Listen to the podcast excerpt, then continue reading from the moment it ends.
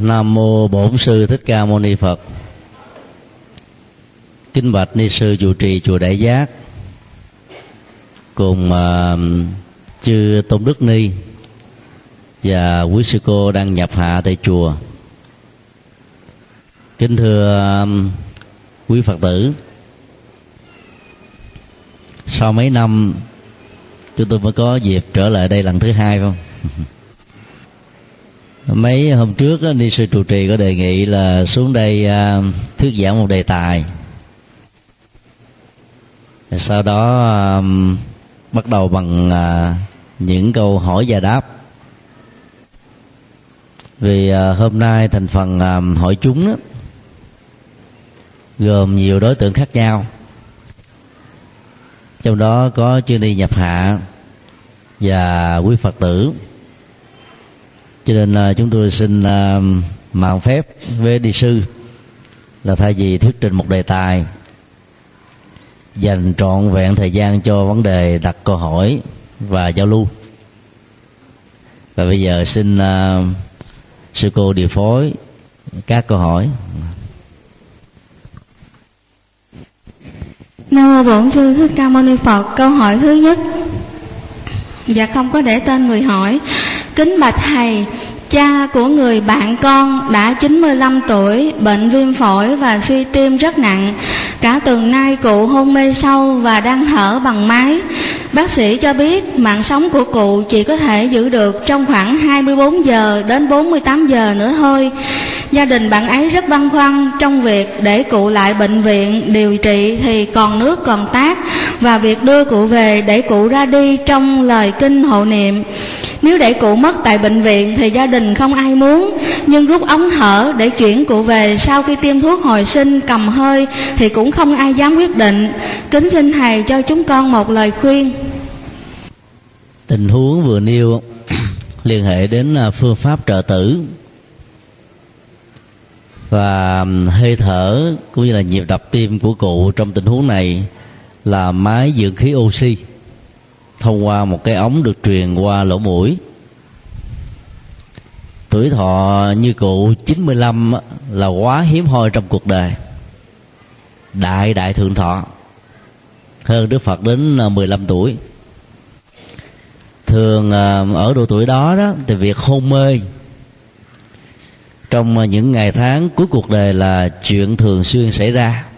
Do đó à, gia đình không à, nên lấy đó làm bận tâm. Vấn đề đặt ra là, theo tư vấn chuyên môn của các bác sĩ, cụ chỉ có thể tồn tại mạng sống trong vòng một đôi ngày còn nước còn tác trong tình huống này có thể dẫn đến tình trạng là cụ tắt thở trong bệnh viện. Và theo thủ tục pháp y, gia đình rất khó à, mang thi thể của cụ về để tiến hành à, các lễ hộ niệm. Theo thời gian mà chúng ta nghĩ rằng là có ý nghĩa cho tiến trình ra đi của người quá cố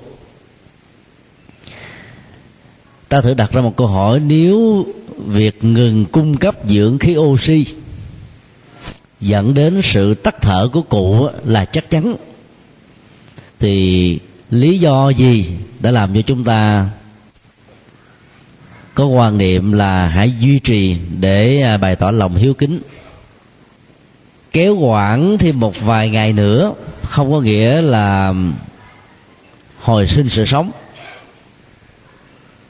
và do vậy đó, việc thỉnh cụ về nhà có nghĩa lớn hơn rất nhiều. Muốn làm được việc đó, tất cả những người thân cần phải đưa lên bàn cân đồng đo tính điếm những vấn đề sau đây. Thứ nhất, để cụ tại bệnh viện, cụ cũng thêm được vài ngày sống mà thôi. Cho nên việc thỉnh cụ về nhà và để bệnh viện không có sự khác biệt về tuổi thọ. Do đó đem về nhà có lẽ rất nhiều lần trong tình huống này. Điều thứ hai ra đi ở tuổi 95 cộng thêm vài ngày tuổi do để cho bệnh viện.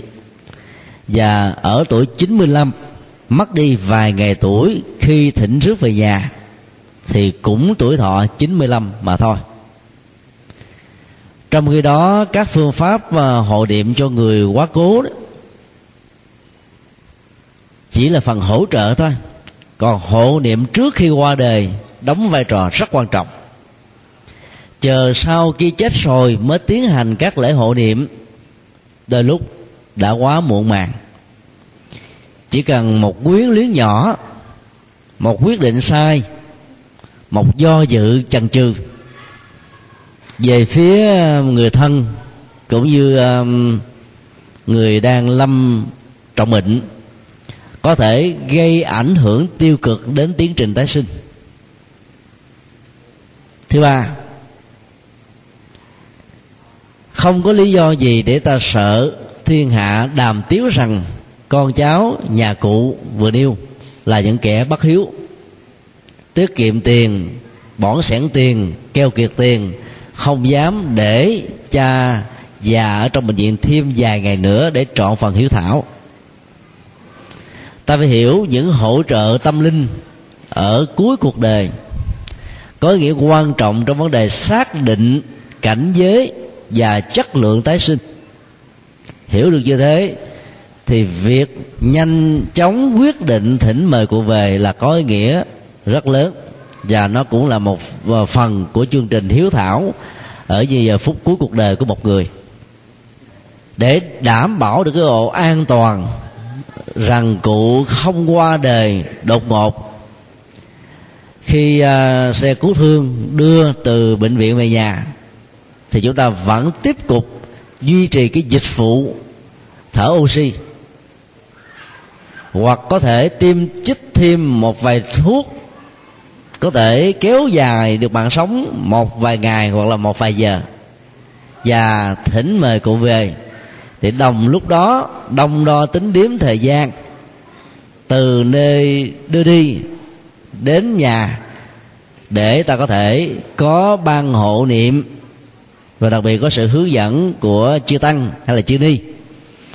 Thì tụng niệm trong giai đoạn cuối đó có giá trị rất lớn cho người chuẩn bị ra đi.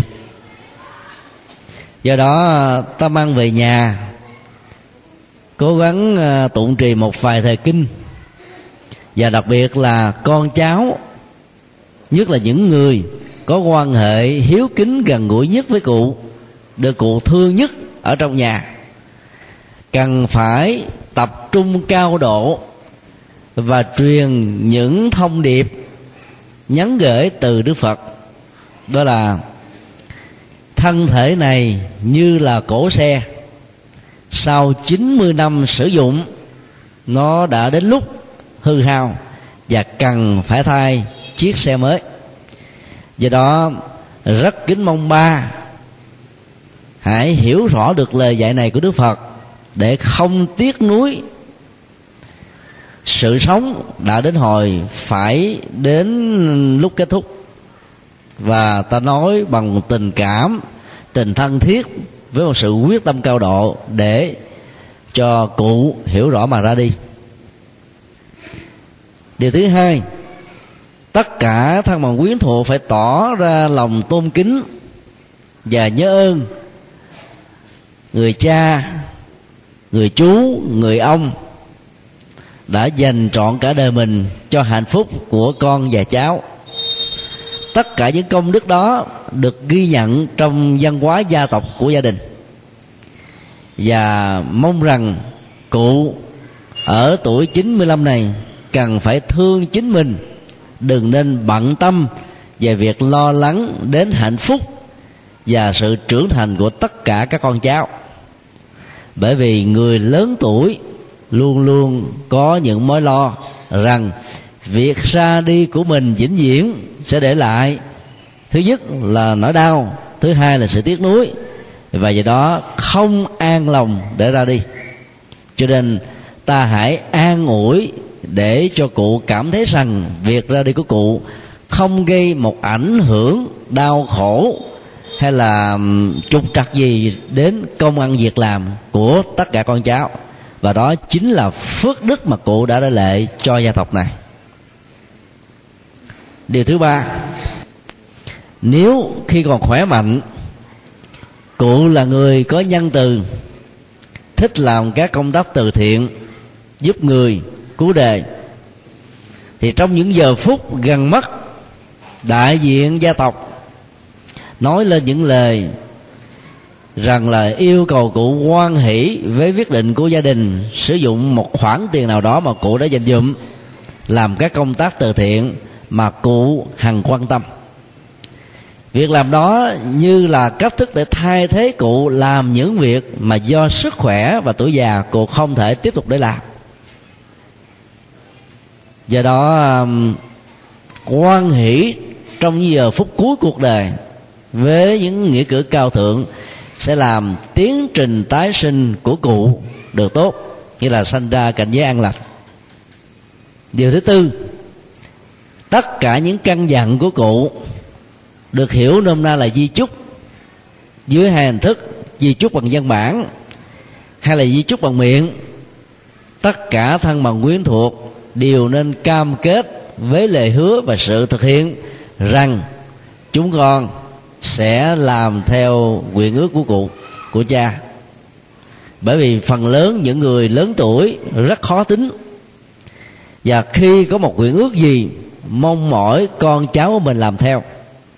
Do vì nguyện ước đó mà nhiều cụ sau khi tắt hơi thở, kết thúc từ cái chết lâm sàng đến cái chết thật sự, ấy thế mà tâm thức vẫn còn lẳng quẩn trong gia đình hoặc là ở bên cạnh thi thể. Để tiếp tục theo dõi xem con cháu của mình có thương kính mình mà giữ đúng lời di chúc hay không cho nên việc cam kết thực hiện đúng di chúc, nhất là những di chúc hay, sẽ làm cho người lớn tuổi an tâm và chỉ với những điều kiện đó, người chuẩn bị ra đi mới nhẹ nhàng rũ bỏ sát thân vốn do tứ đại hình thành. Và do đó khi tắt hơi thở thì lập tức, theo phước duyên mà cụ đã sống, gieo tạo trong mấy chục năm qua, có mặt trong một cảnh giới tương thức về hạnh phúc và phước báo. Và sau khi cụ tắt thở, ta tiếp tục thực hiện lễ tống tán theo tinh thần Phật dạy. Không nên tốn kém tiền bạc cho các dịch vụ như là kèn tây, kèn ta, hoặc là thuê khóc mướn như phong tục của miền bắc. Vì các dịch vụ và hoạt động đó không có lợi ích gì cho người quá cố ngược lại, tốn kém tiền bạc của người thân.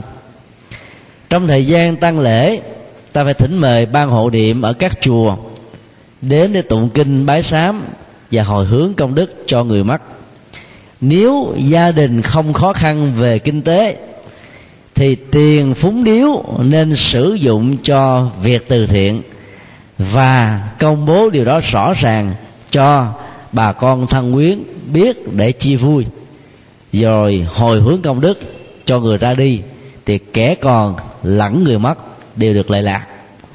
Nếu mạnh dạng, ta có thể khuyên tất cả làng xóm đừng phúng điếu bằng hoa, trướng, tràng phan. Vì những thứ đó, sau ngày tăng lễ không có giá trị sử dụng, và do vậy có thể dẫn đến sự quan phí rất nhiều.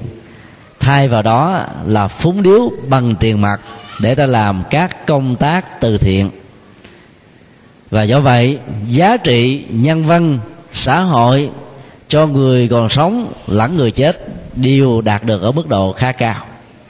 Do đó, ở tuổi 95 ta phải tin rất rõ đó là đại phước báo mà cụ đã có được đối với gia đình.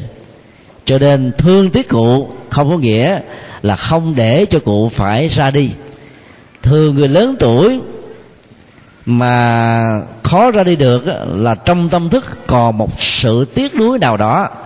Chẳng hạn như trông chờ một đứa con, một người cháu mà cụ thường rất là thương, quan tâm, nghĩ về. Hoặc là có những chương trình, dự án, kế hoạch, những mơ ước chưa được thực hiện. Và như vậy, nỗi khao khát được làm việc đó có khả năng kéo dài tuổi thọ thêm được dài ba ngày dài ba tháng, hoặc là dài ba năm. Sống ở trong trạng thái chỉ duy trì đơn thuần cảm giác khổ đau của thân thể vật lý do bệnh đặc thì rõ ràng ảnh hưởng tiêu cực đến tiến trình tái sinh. Do vậy, hiểu các vấn đề này, con cháu của cụ nên mạnh dạng thỉnh cụ về nhà để chuẩn bị các à, hỗ trợ tâm linh nhằm giúp cho cụ được bình an trước cái chết và đảm bảo tái sinh an lành sau khi tắt hơi thở cuối cùng. Đó là lời khuyên của chúng tôi và rất mong quý vị uh, tham khảo để có thể ứng xử tương tự khi người thân của chúng ta lâm vào hoàn cảnh như vừa nêu. Xin yêu câu hỏi khác. Câu trả lời rất là hay phải không quý vị? Kính bạch thầy theo thầy một liều thuốc ân huệ để chấm dứt đau khổ theo yêu cầu của bệnh nhân, thì người đưa thuốc và người thọ thuốc mắc quả báo thế nào? Câu số 2 kính bạch thầy, có một trường hợp một cặp vợ chồng là công nhân viên nhà nước, vợ đang mang thai đứa con thứ ba. Theo luật dân số thì một cặp vợ chồng phải chỉ có một hoặc hai con. Như vậy, ý kiến của thầy trong việc này như thế nào? À, vì nếu giữ đứa con sẽ phạm luật còn nếu không giữ thì phạm tội. Vấn đề trợ tử trong câu hỏi thứ nhất á, có nhiều tình huống để à, khảo sát. Chúng ta thử đặt ra từng tình huống một. Thứ nhất nếu à, người bệnh lâm vào hoàn cảnh là thuốc hoàn toàn bó tay sự sống chỉ được đồng đo bằng năm tháng. Và thậm chí à, có thể tệ hơn là ngày hay là giờ. Thì việc sử dụng à, phương pháp trợ tử bằng thuốc để cho cái chết diễn ra một cách êm đềm đó, nó vẫn được xem là tự sát. Nhưng ở đây đó, bệnh nhân không muốn phải tiếp tục chịu đựng các cảm giác khổ đau từ thân thể vật lý. Một số khác á, muốn rằng là bà con thân quyến mình không vì chứng bệnh nan y mà phải uh, liên lụy ảnh hưởng đến công an việc làm và tiền chi cho các dịch vụ y tế tại bệnh viện hay là tại nhà khá cao. Cho nên mong mỏi người thân của mình hỗ trợ bằng cách là cho sử dụng hoặc là nhờ y tá hay đích thân mình chích tiêm thuốc vào để cho cái chết diễn ra một cách nhanh chóng hơn. Tại các nước phương tây, một số quốc gia thì cho rằng đó là vi phạm luật pháp vì khích lệ cho người khác chết hay là đồng tình, tán trợ cho sự chết của người khác. Và khung hình phạt hình sự diễn ra từ 3 năm cho đến 15 năm, tùy theo các quốc gia. Trong ờ, giới luật của đạo Phật, thì việc hỗ trợ các phương tiện trợ tử như trên là không được khích lệ. Là bởi vì bệnh nhân có cảm giác đang đào tẩu khỏi số phận của mình. Nếu chứng bệnh đó thuộc về nghiệp báo đào tổ bằng cách kết thúc mạng sống không có nghĩa là nghiệp về bệnh tật đó kết thúc sau khi hơi thở đã trút. Cuối cùng, tái sanh ở một kiếp nào đó, hương linh đó sẽ tiếp tục phải chịu cái phần hậu quả đang còn, gọi là dở dang trong cái kiếp vừa rồi. Cho nên nó không phải là một giải pháp. Về phương diện tâm lý, việc sử dụng thuốc trợ tử tự mình làm hay là nhờ người khác làm. Dẫn đến một thái độ tâm lý sợ hãi và những ứng xử rất tiêu cực.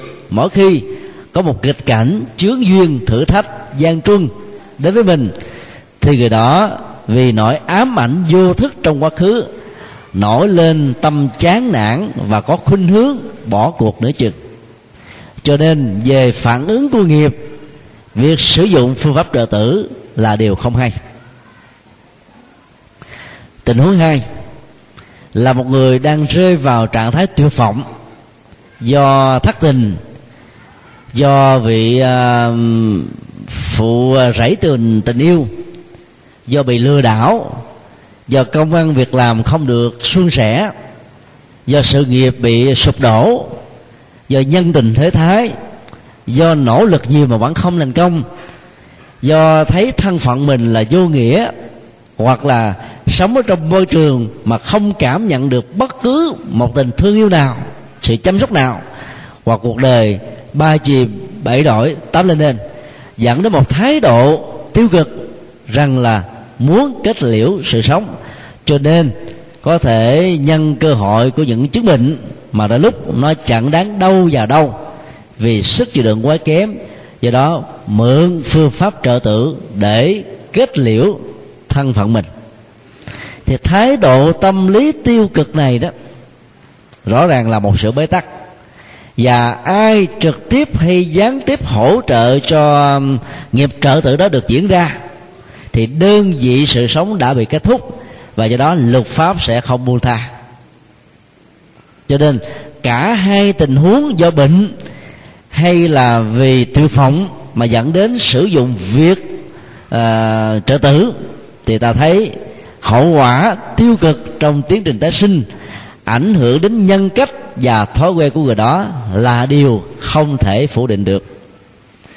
Cho nên ta nên học theo những phương pháp mà đức phật đã tự thân làm và hướng dẫn các đệ tử của ngài. Một trong những vị cư sĩ nổi tiếng nhất trong thời đại của đức phật là cấp cô độc. Do mãi mê với các công tác từ thiện và công việc doanh nghiệp của ông đôi lúc ông có quá ít thời gian đến nghe đức phật thuyết giảng. Và do đó, những bài pháp mang kỹ năng, giảm đi nỗi đau vật lý mà không cần phải sử dụng những cái thuốc giảm đau, thuốc tê, thuốc mê, vẫn có tác dụng về phương diện tâm lý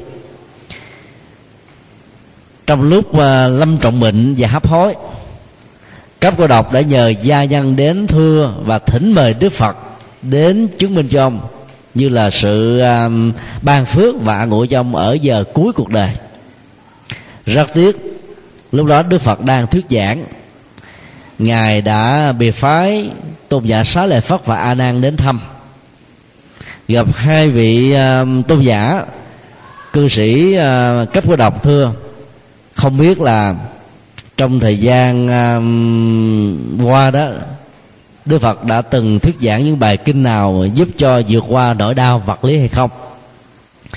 Tôn giả sẽ là phát dạy chẳng những Đức Phật có thuyết giảng mà ngài còn lặp đi lặp lại rất nhiều lần nữa là khác. Cư sĩ cấp có đọc thôi thúc muốn nghe. Tôn giả sẽ là phát hướng dẫn rất ngắn gọn. Hãy quán tưởng thân thể này do tinh cha trứng mẹ hình thành. Vật thực nuôi sống được cấu tạo bởi đất nước gió lửa và do đó cái gì do nhiều duyên hòa hợp lại mà thành, cái đó không phải của tôi, không lệ thuộc tôi, không phải là tự ngã của tôi và cái tạm gọi là tôi mặc định không nên bị lệ thuộc vào thân thể vật lý này. Sau đó tôn giả xá đà phát tiếp tục hướng dẫn. Dòng cảm xúc vui buồn trung tính. Ý niệm quá, tâm tư về nhận thức phân biệt. Không phải là tôi là tâm tôi, hay là sở hữu của tôi, tự ngã có tôi. Cho nên cái mặc định gọi là tôi này không lệ thuộc vào bốn thứ này. Cư sĩ hãy bình thản, hít thở, hơi thở nhẹ nhàng, thư thái ra và vào. Thật sâu, không dùng cưỡng lực và quán niệm. Điều đó lặp đi lặp lại một cách nhiều lần với chánh niệm và lòng kính tin về tam bảo, thì cư sĩ sẽ giảm bớt được những nỗi đau vật lý. Nghe theo lời hướng dẫn của tôn giả xá lợi phất, các cô độc đã thực tập.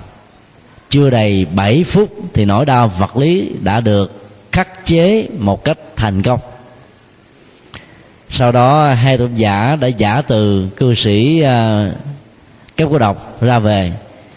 Trên đường chưa về đến tịnh xá thì cấp cô độc đã trút hơi thở cuối cùng. Và đức phật cho biết là ông tái sanh vào cảnh giới rất an lành do vì phước báo mà ông đã gieo tạo trong mấy chục năm vừa qua.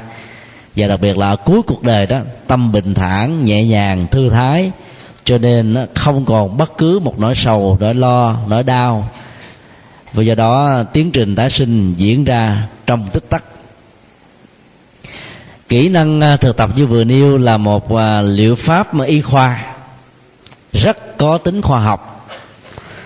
Tất cả những nỗi đau liên hệ đến thân, bám vào thân như là một cứ liệu. Tất cả những nỗi khổ đó nương vào tâm, bao gồm cảm xúc, tâm tư, ý niệm hóa và nhận thức phân biệt khi ta thực tập, quán vô ngã trên thân và trên tâm. Hiện tượng ly tâm hóa diễn ra với thân thể này. Và do vậy, cái đau vật lý đang khống chế thân. Không cần phải sử dụng thuốc gây mê, gây tê để làm tê liệt hệ thần kinh cảm giác, hệ thần kinh ngoại biên, hệ thần kinh trung khu. Ta vẫn sử dụng ý thức dị nguyên qua mắt thấy, tai nghe, mũi ngửi, lưỡi nếm thân xúc chạm ý tưởng tượng mà nỗi đau đó đã được giảm đi khá nhiều. Vấn đề rất đơn giản là tâm của con người luôn luôn bám vào một đối tượng. Người bệnh có khuynh hướng là lưu ý quá nhiều đến bộ phận đang có ờ, sự trục trặc, hay còn gọi là bệnh. Ý thức và tập trung về bộ phận bị bệnh chừng nào nỗi sợ hãi về cái chết gia tăng nỗi đau của bệnh tật á, được trương sình về phương diện cảm xúc. Và do đó người đó có cảm giác rằng là sự chịu đựng của mình ngày càng giảm thiểu đi. Và nỗi đau đó như là một thực thể khống chế tâm lý của chúng ta. Cho nên khi thực tập vô ngã trên thân và trên tâm đó thì ý thức đã bỏ quên khỏi thân thể và đặc biệt là dùng bị đau hay là các cơ quan trong lục phủ của tạng có vấn đề. Nhờ đó, nỗi đau đã được ly tâm hóa. Việc thực tập đó có thể làm cho chúng ta vẫn được bình an vô sự. Đức phật chết vì chứng bệnh đau bao tử. Sau khi nhận bát cơm cúng dường cuối cùng của thuần đà vì là một cụ lão phát tâm cúng và là một cụ lão nghèo cho nên vấn đề an toàn trong thực phẩm không được đảm bảo. Cúng cho đức phật và ăn xong bát cơm đó đức phật cảm giác là đau với cái chứng bao tử do 6 năm khổ hạnh ngày xưa đã dẫn đến uh, tuổi thọ của ngài kết thúc ở à, năm 80 tuổi. Trước khi qua đời thì đức phật đã sử dụng sơ thiền, nhị thiền, tam thiền, tứ thiền và cuối cùng là diệt thọ tưởng định, tức là vô hiệu hóa, ý niệm hóa về dòng cảm xúc. Do đó, đức phật đã chiến thắng một trăm phần trăm nỗi đau vật lý của thân. Cho nên ta nên áp dụng theo kinh nghiệm mà đức phật đã dạy, để cho những nghiệp quả xấu mà sự thể hiện của nó trên thân thể đó được trả đến giờ phút cuối cùng. Chặn đứng đó, kết thúc đó không phải là một giải pháp. Ai cũng có bệnh tật, nhiều hay là ít. Do đó làm chủ được dòng cảm xúc bằng phương pháp quán vô ngã như vừa điêu sẽ giúp cho chúng ta chiến thắng được cái đau ở phương diện tương đối. Ngày nay đó, y khoa đã tiến bộ khá nhiều so với ngày xưa. Ta có thuốc mê, thuốc tê thuốc khống chế cảm xúc. Vì đó việc sử dụng những liều thuốc dưới sự chỉ định của bác sĩ và sự cho phép của y khoa thì ta vẫn có thể đạt được trạng thái giảm đau ở mức độ an toàn. Đừng như Michael Jackson sử dụng quá nhiều trong uh, trạng thái bao tử trống không cho nên đã làm cho tim bị đứng và cái chết đã diễn ra một cách đột ngột. Để lại nỗi thiên tiết biết bao nhiêu là triệu người trên hành tinh này.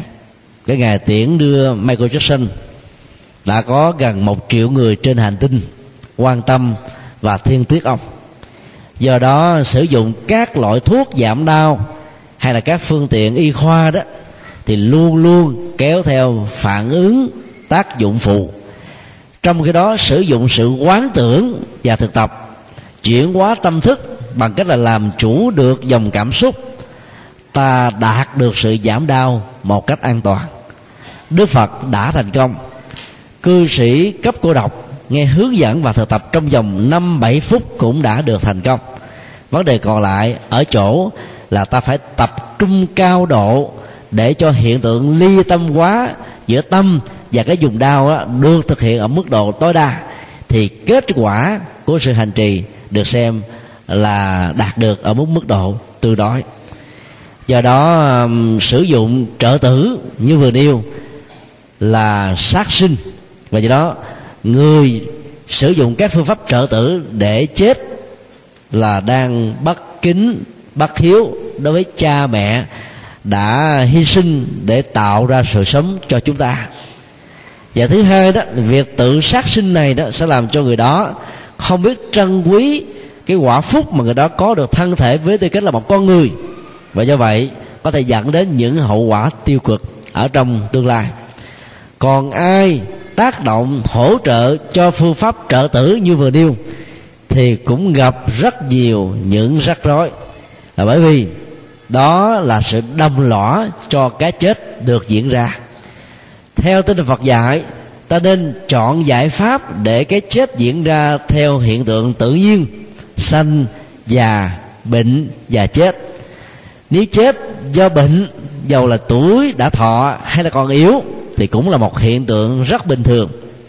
Nếu chết do tai nạn giao thông, hoặc là do thiên tai, hay là do sự truyền nhiễm các loại siêu vi trùng do ta tiếp xúc với những người có những chứng bệnh đó, thì ta cũng đừng nên kết thúc mạng sống của mình sớm hơn tiến trình tự nhiên của thân thể vật lý.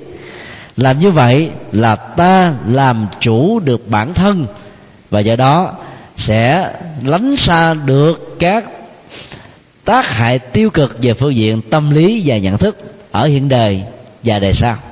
Đó là um, tinh thần à, đạo phật.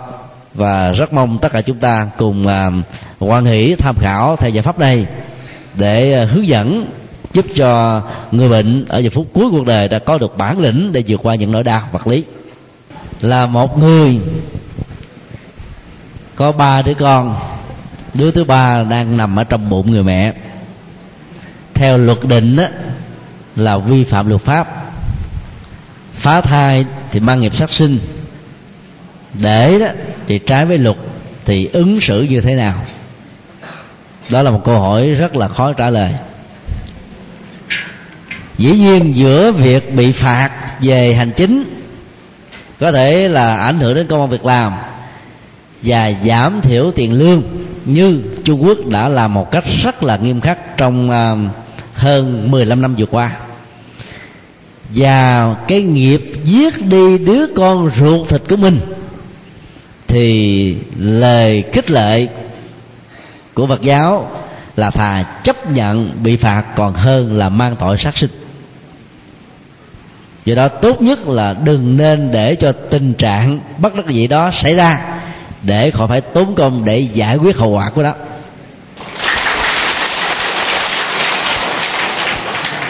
ở việt nam, lỡ mà có đứa con thứ ba khung hình phạt, hình chính đối với người đó cũng không có nặng. Hơn nữa đó, một mầm sống với tư cách là một con người là vô cùng quý báu so với các chủng loại động vật trên hành tinh và ngoài hành tinh do đó ta thà chấp nhận cái nghiệp quả xấu do vì mình thiếu ý thức từ ngay ban đầu. Hoặc là không có kiến thức về các phương pháp an toàn để có thể kế hoạch hóa gia đình. Cho nên lỡ bụng đã làm thì già phải chịu.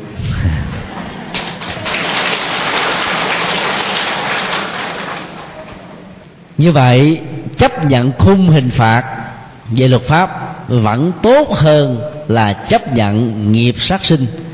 Trong khi đối tượng của sự sát sinh này không ai khác là máu mũ của chính mình. Thường những cái chết như thế dẫn đến ăn quán giang hồ về phương diện tâm thức là điều khó có thể tránh khỏi.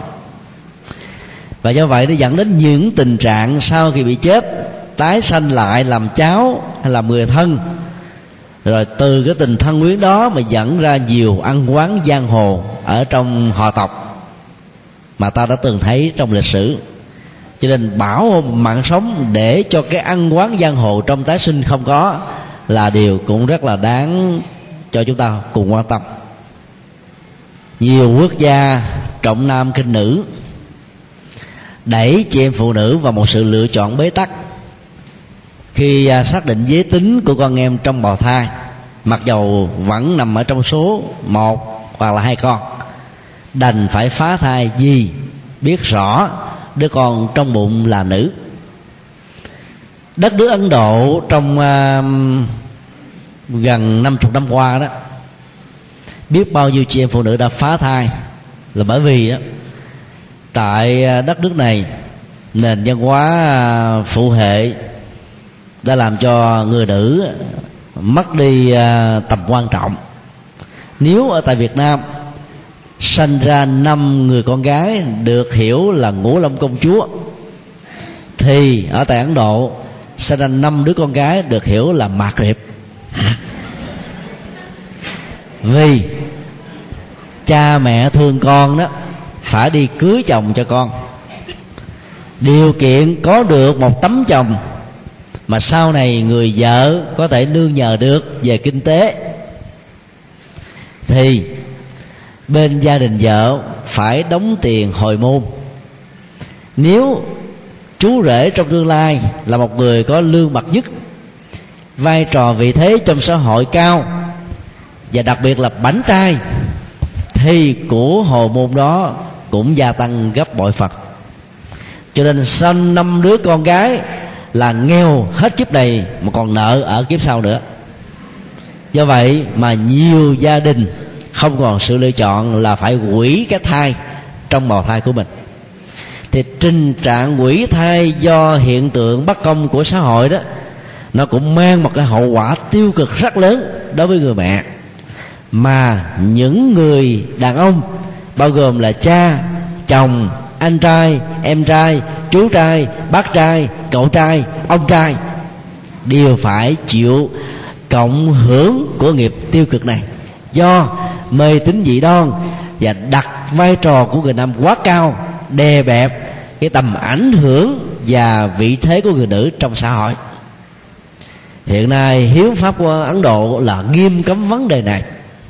Bất cứ một bác sĩ tư nhân nào hay là một bệnh viện công nào cho phép xác nghiệm giới tính mà bị phát hiện thì sẽ bị thâu bằng hành nghề và phạt rất nặng bởi vì, do vì biết được đứa con mình là giới tính nam hay nữ, mà hiện tượng phá thai tại ấn độ đã trở thành đến mức báo động.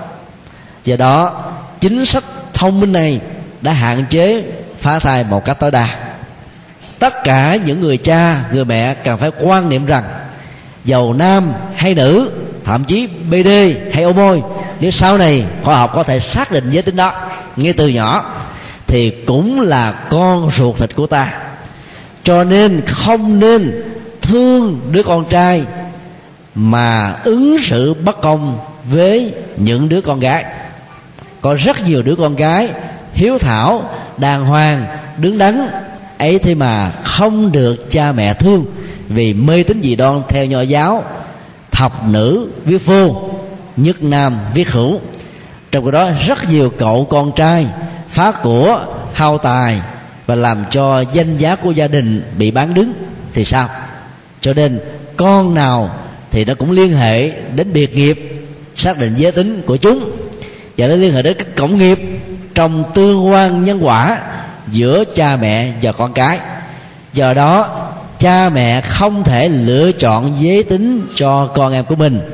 Nhân quả và gen di truyền tự quyết định lấy điều đó nhân quả là cái nguồn động lực sâu thẳm vô hình để quyết định gen di truyền về phương diện sinh học, về giới tính, thân thể, vóc dáng, màu da của từng con người như chúng ta được hiểu là một số phận. Chính vì thế, chúng tôi khích lệ dầu giới tính trong bào thai không phải là giới tính ta đang lựa chọn. Không vì thế mà cha mẹ hoặc là cả hai đành lòng phải hủy đi một mầm sống vô cùng quý báu trong bào thai của người mẹ. Do đó, việc phá thai trong mọi tình huống đều là điều đáng lên án. Cho nên, áp dụng phương pháp chuyển hóa tính dục, đặc biệt là không tà hạnh trong các dục phi pháp đối với người tại gia sẽ giúp cho chúng ta, tức là có được một con hay là hai con là vừa đủ để có thể đảm bảo cái việc chu cấp kinh tế, giáo dục, dịch vụ sức khỏe cho những đứa con chúng ta. Làm được như thế thì thân phận con người mới thật sự được gọi là có phước báo hơn hết các loài động vật và các loài gia súc.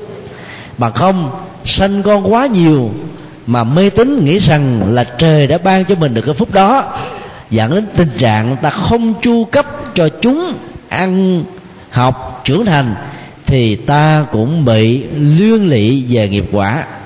Cho nên phải hiểu rõ nhân quả, phát huy chánh kiến, có cái nhìn sáng suốt để ta có được những đứa con ngoan và đủ sức để giúp cho chúng trưởng thành trong cuộc đời này.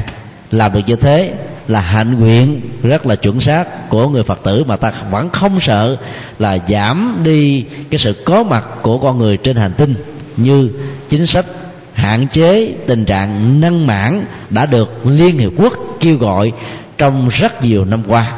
Nếu tất cả chúng ta không hưởng ứng chính sách kêu gọi này, thì hiện tượng hâm nóng toàn cầu do con người có mặt quá nhiều trên hành tinh dẫn đến tình trạng sử dụng cạn kiệt nguồn tài nguyên thiên nhiên, thì tuổi thọ của hành tinh sẽ bị giảm ít và do đó mạng sống của con người cũng đang bị thách đố rất lớn.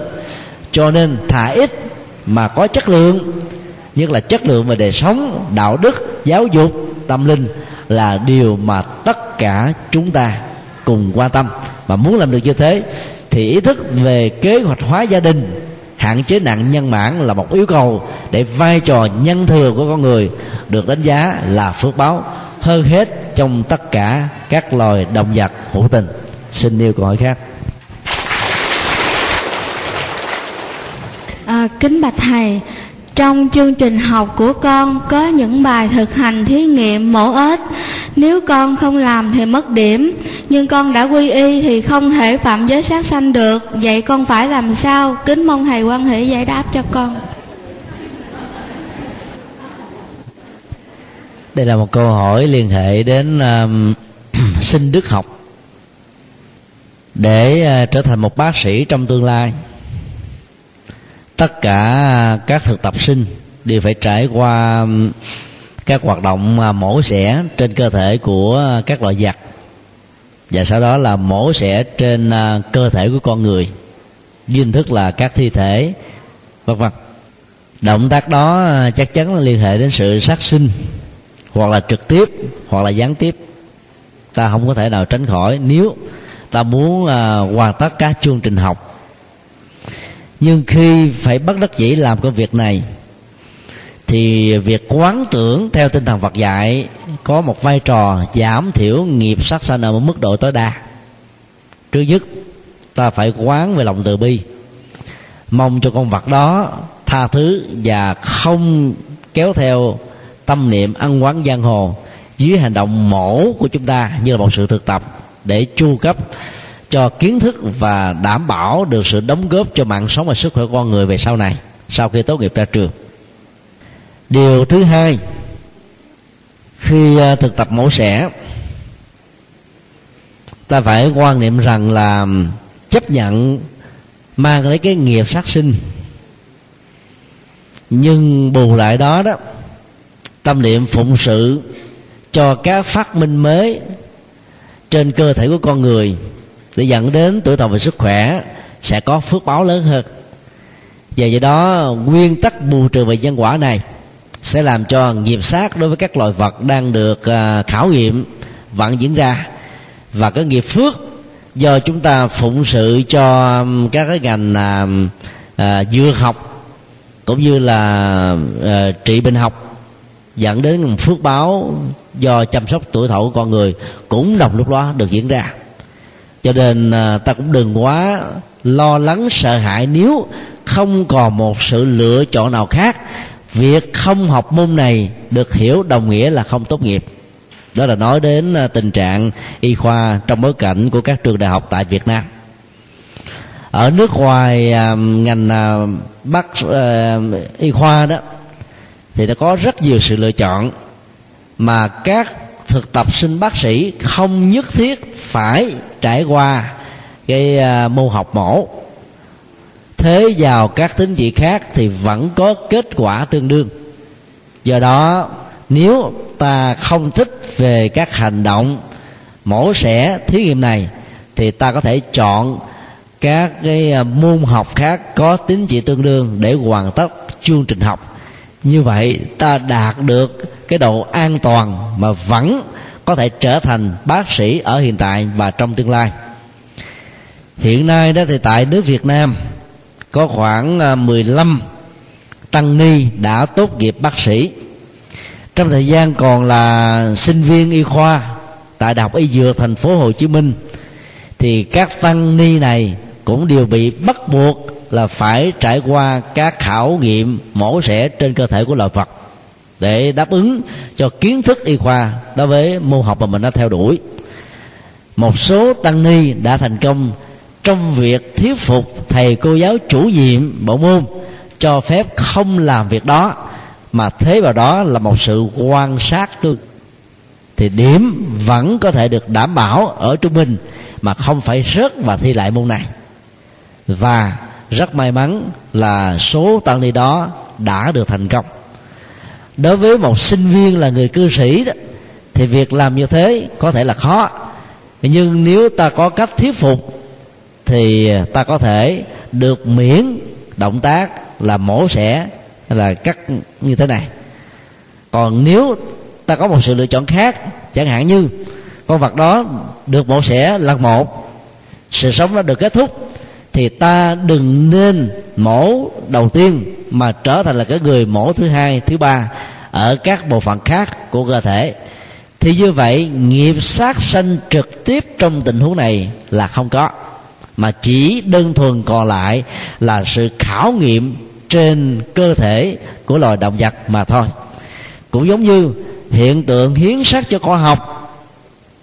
Khi mà con người vừa tắt thở do tai nạn, mà các chi phần không bị bầm dập hư trong vòng 8 tiếng trở xuống, thì đưa vào trong bệnh viện, nhất là nơi tiếp nhận các phương tiện hiến sắc học này thì các chi phần đó vẫn còn có giá trị để phục vụ cho sự sống và giá trị khảo nghiệm qua mổ xẻ.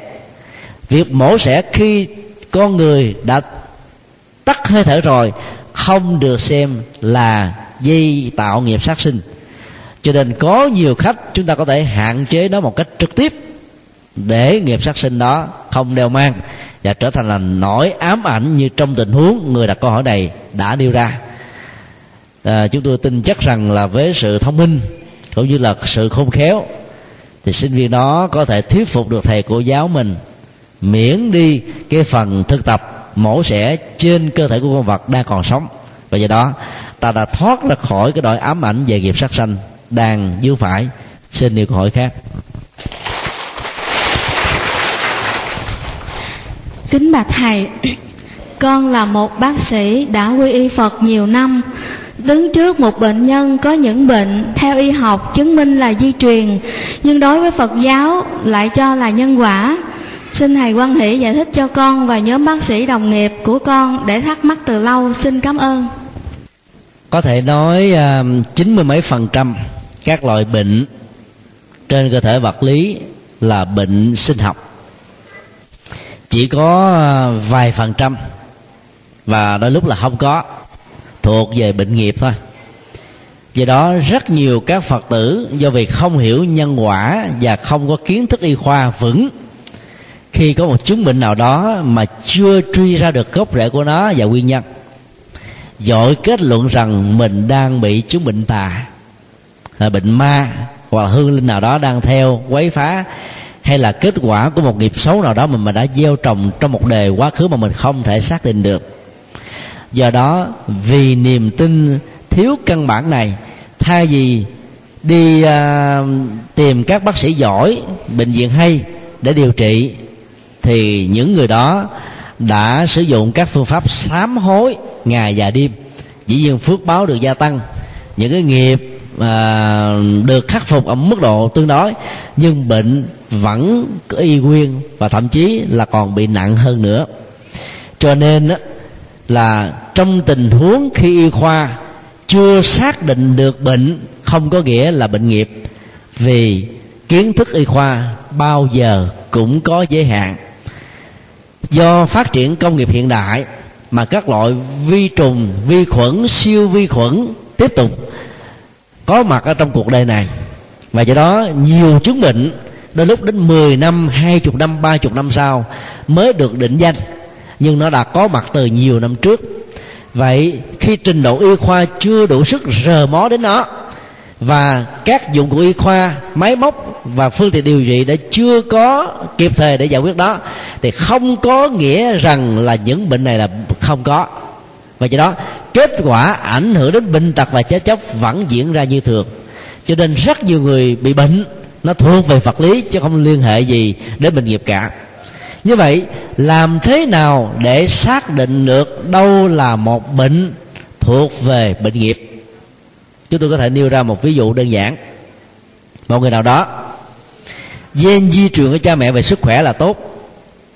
Trong suốt 9 tháng 10 ngày mang thai trong bụng mẹ, người mẹ ăn uống đầy đủ sức khỏe, dưỡng chất, tập dục, tập thể dục, thể thao và sanh ra đủ cân đủ ký và khỏe mạnh như thường từ nhỏ cho đến lớn, người đó có thói quen là chơi thể thao, ăn uống điều độ, làm việc đúng lúc và làm chủ được dòng cảm xúc của mình.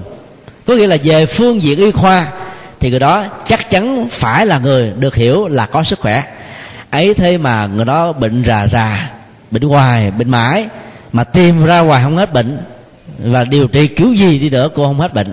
Thì ta có thể tạm hiểu nó có liên hệ một phần nào đó đến bệnh nghiệp, chứ chưa chắc một trăm phần trăm là thế.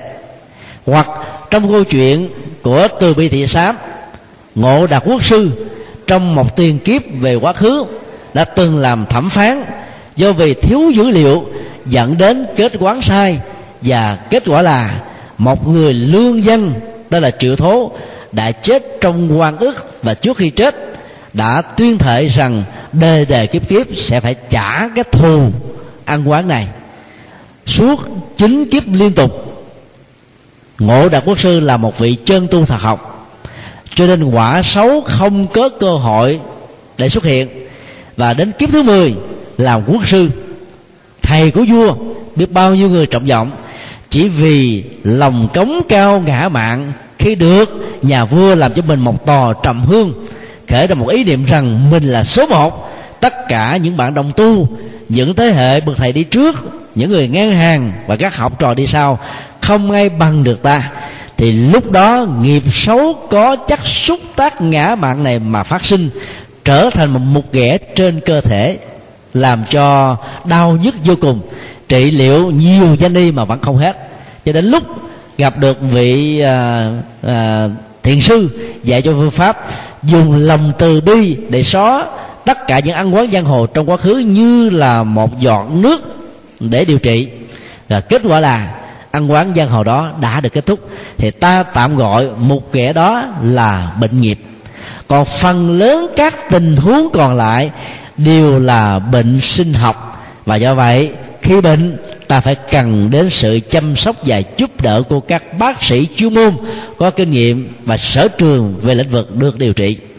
Đức phật thích ca vẫn có bác sĩ riêng tên là jivaka mỗi khi về lớn tuổi, chở trời đỡ gió ngài bị bệnh jivaka là người chăm sóc cho ngài.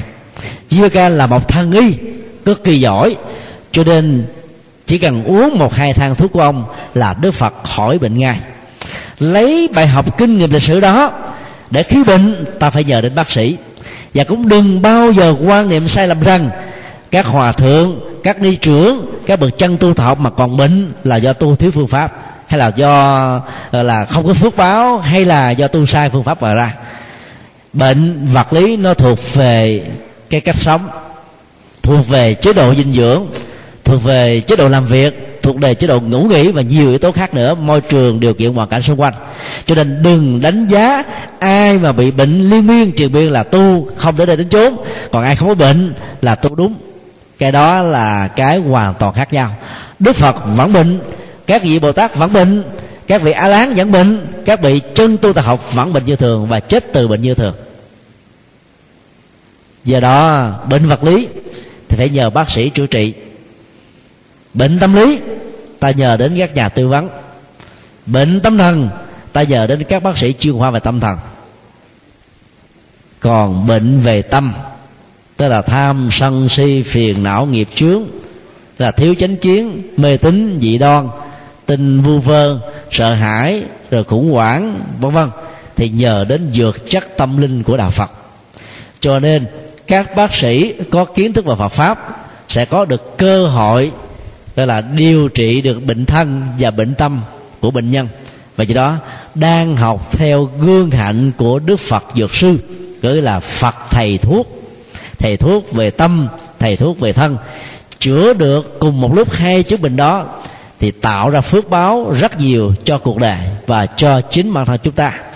Đức phật thích ca được gọi là pháp vương, tức là vua pháp, hay là pháp dược dương tức là thầy là vua của giáo pháp. Nghĩa là có được những kỹ năng hướng dẫn nơi khổ niềm đau được tháo mở. Cho nên làm bác sĩ bệnh đức phật pháp là một phước báo cho tự thân. Và nếu ta vận dụng cả hai trong vấn đề điều trị bệnh vật lý, thì chắc chắn rằng bệnh nhân sẽ giảm thiểu rất nhiều. Vì y học ngày nay đã chứng minh có rất nhiều cái khủng hoảng tâm lý, những nỗi sợ hãi, những mối lo, những cái sự sâu rỉ đã làm gia tăng cường độ của bệnh và dẫn đến sự kết thúc mạng sống sớm hơn.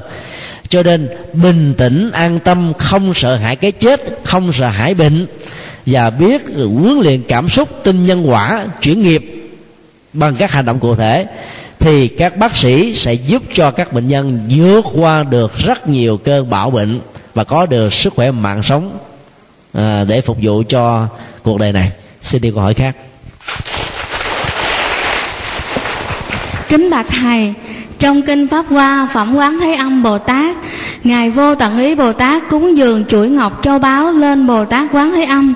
Sau ba lần bạch ngài quán thế âm bồ tát mới nhận, sau khi nhận lại chia làm hai phần.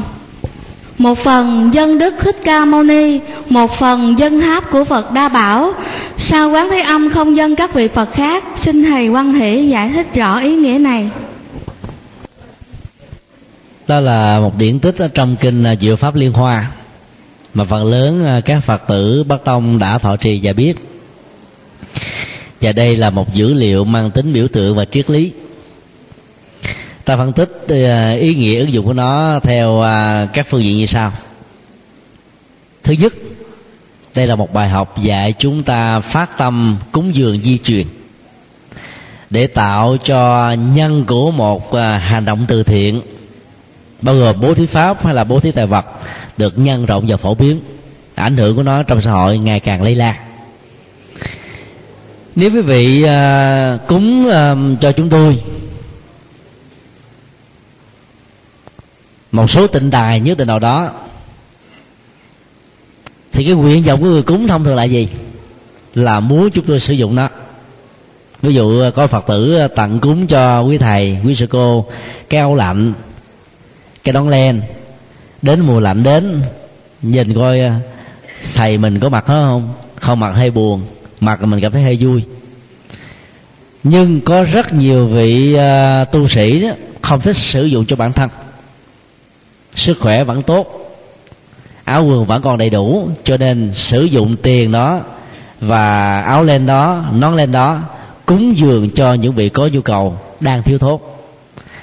Người phật tử không có tầm nhìn sâu và hiểu xa đó, có thể là buồn dặn thầy của mình nó trời tôi cúng cho ổng ổng đi cúng cho người khác, mốt tôi không làm cúng nữa, tôi cúng cho bà mà bà làm tài lanh cho người khác tôi không thể phát tâm. trên thực tế, khi thầy của mình làm việc đó thì mình phải mừng. Vì cái hạt giống phước báo này được gieo trồng lần thứ hai. Và nếu người thứ hai đó là đem đi cúng dường cho người thứ ba, thì phước báo này sẽ tăng gần như gấp ba lần. Cho nên à, cái tác à, dụng lây lan phổ biến và lớn rộng đó, nó cần phải được truyền tài. Và đây là tinh thần của đạo phật. Những đóng góp của đức phật à, của bồ tát quan thế âm cho chúng sinh bị khổ đau dưới hình thức là phát nguyện um, ờ, mang ờ, niềm vui để nhổ nỗi khổ đã làm cho đức phật thích ca phải tán dương ngài. Và việc tán dương đó đã làm động tâm bồ tát vô tận ý giao tặng uh, cái sâu chuỗi ngọc rất là quý giá để bày tỏ lòng uh, biết ơn cũng như là sự cảm kích về hành nguyện dấn thân và đóng góp của bồ tát quan thế âm. Nếu bồ tát quan thế âm sử dụng nó và cho bản thân mình thì nhân quả đã bù trừ và hết. Như vậy là cái hành động ờ, dấn thân của ngài nó gần như là để hướng về một kết quả nào đó, chứ không phải là cho chúng sinh. Mà trên đạo lý từ bi đó, thì ta làm mà không cần bất kỳ một đền đáp nào. Thực tập được như thế thì khi nhân tình thế thái, người ta trả ơn bằng cách gieo quán, ta vẫn không buồn. Vì ta biết rất rõ, ta đã làm một nghĩa cử cao thượng, còn người kia không đền đáp là họ bị chịu hậu quả xấu để nhân quả xử lý họ cho mình không phải bận tâm. Việc bận tâm không phải là trách nhiệm của chúng ta. Đó là cái bài học thứ nhất mà bồ tát quan tâm đã dạy chúng ta là việc này. Bài học thứ hai, tại sao không dân cúng cho bất cứ một đức phật nào mà phải là đức phật thích ca và đức phật đa bảo? Phật thích ca là phật lịch sử, được hiểu là hiện thực. Phật đa bảo được hiểu là kho tàng hiểu theo cách nôm na là tiềm năng. Tất cả chúng ta đó đều có một tiềm năng và một hiện thực. Hiện thực rất ít, tiềm năng rất nhiều. Tiềm năng bị bỏ quên là bởi vì ta không có niềm tin, ta không có nỗ lực, không có phương pháp, không có quyết tâm, không có sự hướng dẫn và không có bản lĩnh để thực hiện được điều đó. Cho nên tiềm năng à, vẫn tiếp tục là tiềm năng, còn hiện thực vẫn là một cái gì đó rất là nghèo cùng do vậy, đức phật khuyên chúng ta là phải dựa vào tiềm năng để phát huy hiện thực, dựa vào hiện thực của đức phật lịch sử để khai thác tiềm năng ở trong từng bản thân của con người. Bồ tát quan thế âm dân cúng cho đức phật lịch sử một phần nữa để bày tỏ lòng biết ơn với những khám phá và đóng góp của ngài cho lịch sử nhân loại. Đây là bài học của biết ơn và đền ơn tất cả chúng ta, những người đi sau, có thể giỏi rất nhiều lần so với thế hệ ông bà trong đi trước. Nhưng nếu không có những đóng góp của họ, thì bây giờ ta không có thành quả để hưởng ngày nay. Cho nên bên cạnh việc hưởng các thành quả, ta phải biết ơn bằng cách là tán dương công đức của những người đi trước.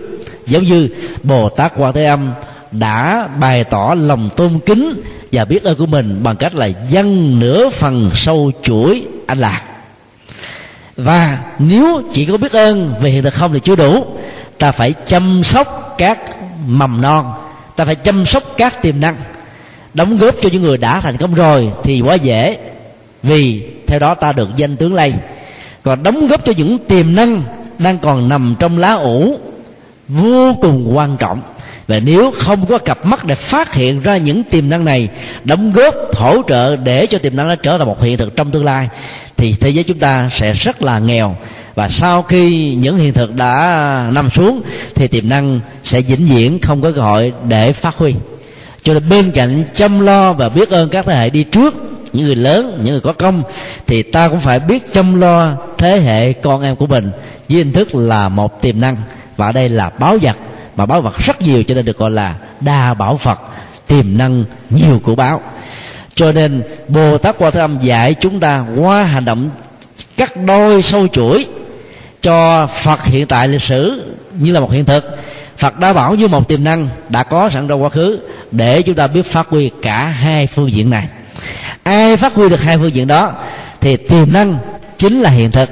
Và hiện thực phát huy trên tiềm năng và có được cái động lực vô tận ý thì chúng ta sẽ khai thác được vô tận tạng. Ý tưởng phong phú nhiều chừng nào thì ta sử dụng được dữ liệu của tâm thức chừng đó. Khám phá phát minh sáng kiến đóng góp chắc chắn là sẽ trở thành là hàng loạt các cái bằng gọi là à, tác quyền để cho chúng ta đóng góp cho cuộc đời. Và đây là một triết lý cực kỳ sâu sắc. Ta thử hình dung đây là một sâu chuỗi thiệt. Nếu quý vị dùng một con dao cắt là làm hai thì sâu chuỗi đó có xài được không? Chắc chắn không? Chuỗi sẽ bị rớt từng hạt một xuống mặt đất. Thì, thì tương tự nếu bồ tát quan thế âm mà chặt đứt sâu chuỗi làm hai để dân chúng cho hai đức phật khác nhau thì cả hai đức phật không sử dụng được cái gì ngoài những hạt chuỗi rơi rạc. Cho nên đọc kinh điển đại thừa ta phải hiểu dưới ý nghĩa biểu tượng mà việc giải mã nó phải thích ứng với nền văn hóa của ấn độ thì giá trị ứng dụng mới thật sự là có ý nghĩa và sâu sắc. Cho nên, khai thác câu chuyện triết lý này dưới góc độ tiềm năng và hiện thực để chúng ta phát huy cả hai. Như vậy, lịch sử sẽ tiếp tục diễn ra. Giá trị đóng góp liên tục mà có mặt. Và làm được như thế, ta đang là bồ tát quan thế âm. Trong hiện thực, chứ không phải là bồ tát quan thâm của kinh diệu pháp liên hoa.